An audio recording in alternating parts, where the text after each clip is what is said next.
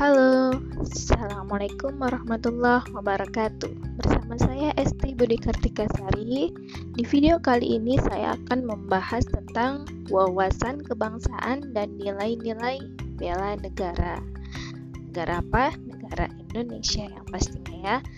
Oke, sebelum memasuki materi lebih lanjut Kita sebaiknya memahami apa itu definisi wawasan kebangsaan Nah, dari definisi ini, bagaimana kita sebagai rakyat Indonesia melihat atau cara pandang eh, kesadaran diri sebagai warga negara?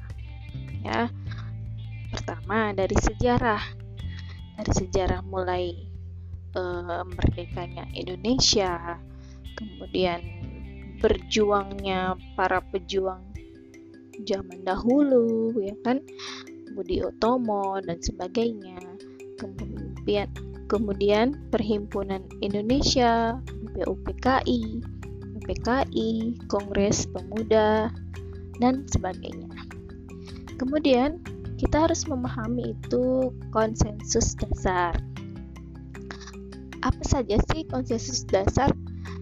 Yang pertama yaitu uh, kita harus memahami juga NKRI Negara Kesatuan Republik Indonesia yang mana ada nilai dasar tertentu yaitu Pancasila ya.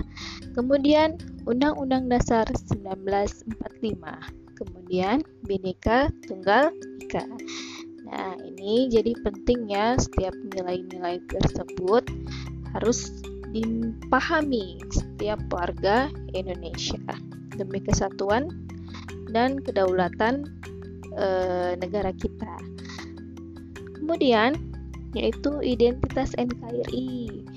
E, bendera sang saka merah putih. Apa itu dari e, definisi dari merah, kemudian putih ya. Yang kita tahu merah itu berani, kemudian putih itu pertanda kesucian. Kemudian bahasa apa yang kita pakai? Yaitu bahasa Indonesia. Lambang negara Garuda Indonesia. Kemudian lagu kebangsaan kita yaitu Indonesia Raya. Oke, uh, sekian dari saya untuk wawasan kebangsaan dan selanjutnya saya akan bahas tentang nilai-nilai bela negara.